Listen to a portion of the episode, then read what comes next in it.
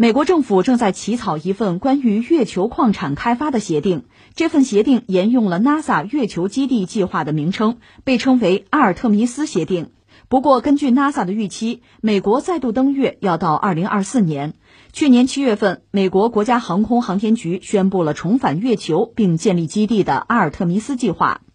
阿尔特弥斯协定围绕 NASA 在未来十年内的登月与月球空间站计划，与其盟友进行合作。同时，民间航天公司也在美国外交政策方面发挥巨大的作用。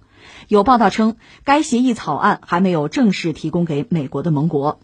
这个消息确实非常引人关注吧？一个是，这是前所未有的；再一个呢，恰恰又是和我们这个长征五 B 运载火箭首飞任务圆满成功。和这个事情几乎是同一时间，当然这可能是一个巧合而已啊，因为只是媒体爆出来。美国人现在就拿这个方案跟盟友谈，还没有谈清楚呢，也没有真正的公之于众。但这个事儿还是引起我们的关注和警觉为好吧。咱们一样一样说啊。第一个呢，首先我先感慨一句是什么呢？就是你说国际政治斗争的博弈也好，你说合作也好啊，它往往是交织在一起的，往往是什么呢？既合作又竞争。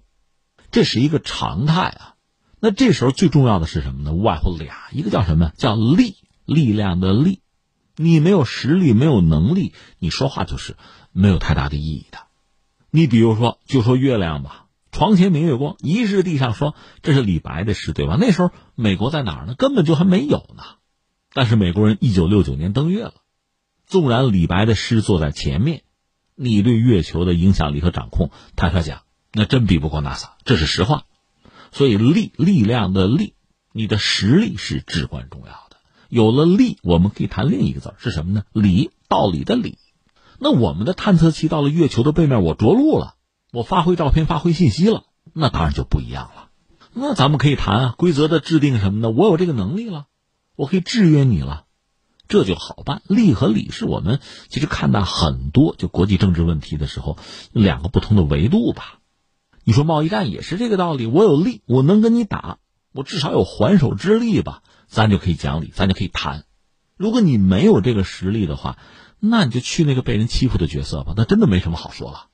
那现在我们说涉及到月球吧，一个我们要说，看看目前截止到目前，就人类有什么规矩没有啊？一九六七年有一个外层空间条约，就生效哈，是无限期有效的。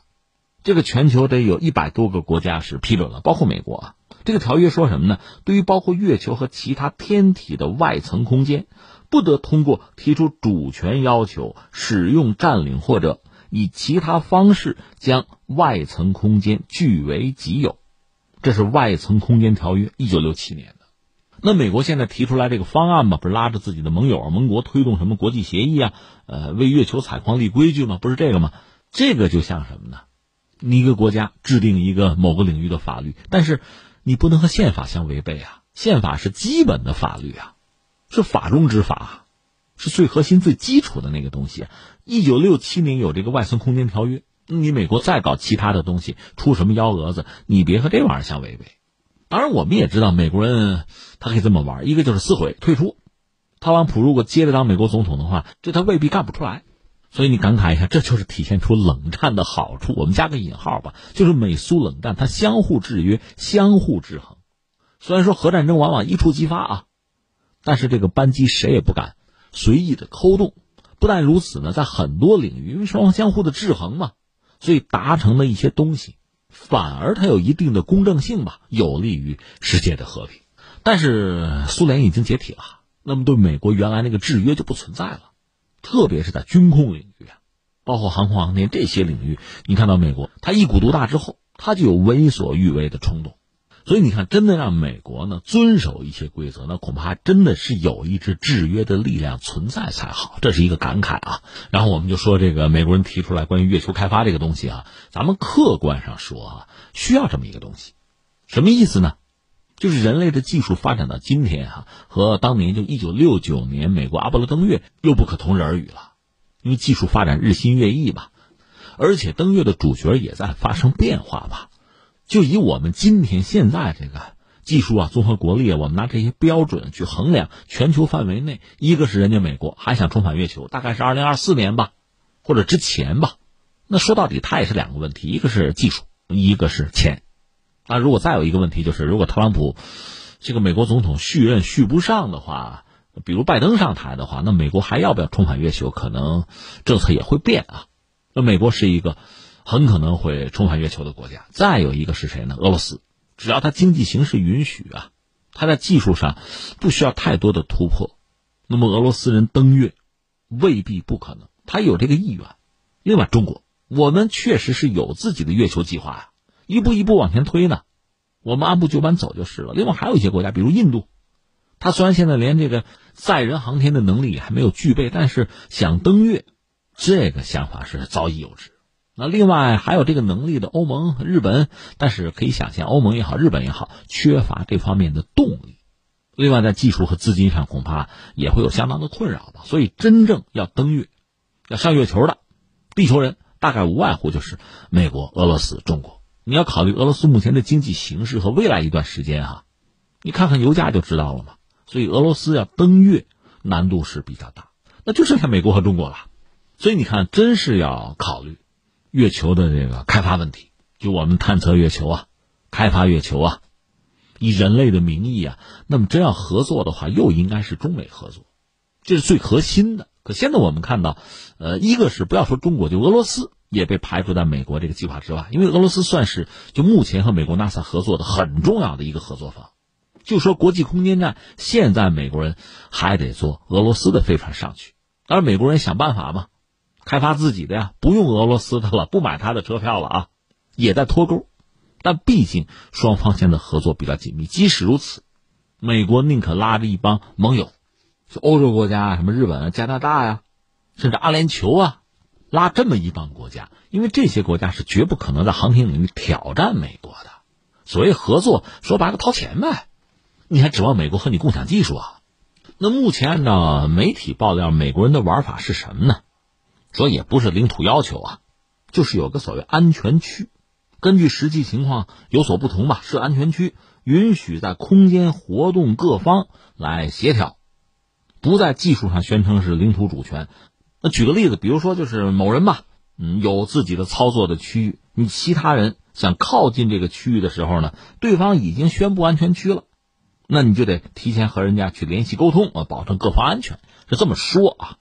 所以事儿就是这么个事儿，这这做法非常特朗普哈，就是绕开联合国，退出相关的条约，多边改单边。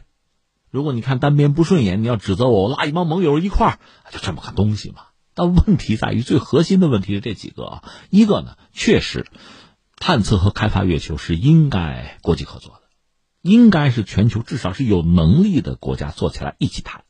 那你先入为主的就有制定一套规则，逼着大家去认同，这在冷战期间做不到，在苏联解体之后的一段时间吧，这种玩法也曾经有过，美国人干过。但是如今，在今天全球格局啊，就各国的综合国力此消彼长的这个阶段，你再这么搞，恐怕依然是搞不下去。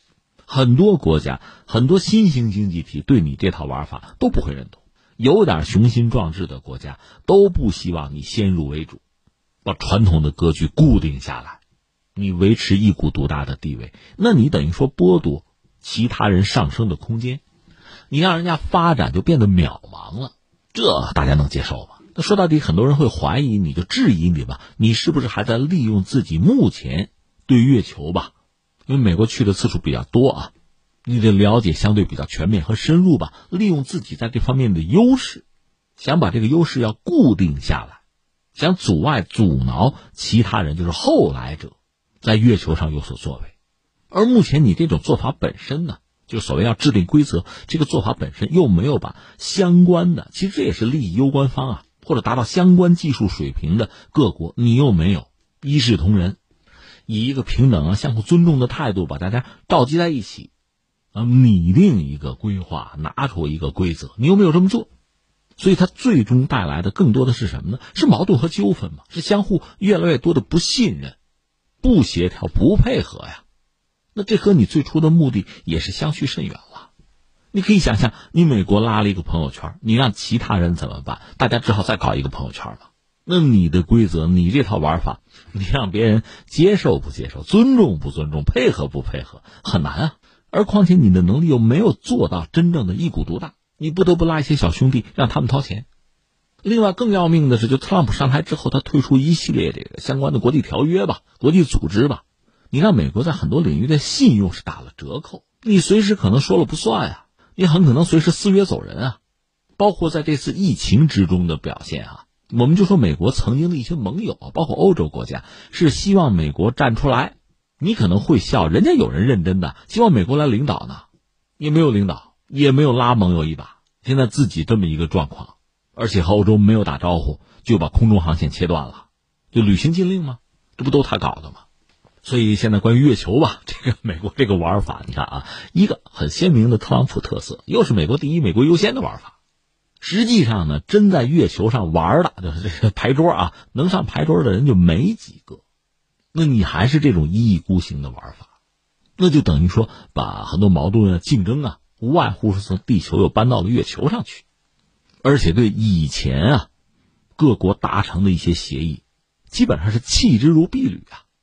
更有意思的是，假设特朗普不能连任，假设拜登上台的话，他是不是又会改弦更张？这是没人说得清楚的事情了。所以说到这儿，应对也很简单，那就是按照自己既定的计划和节奏往前走就是了。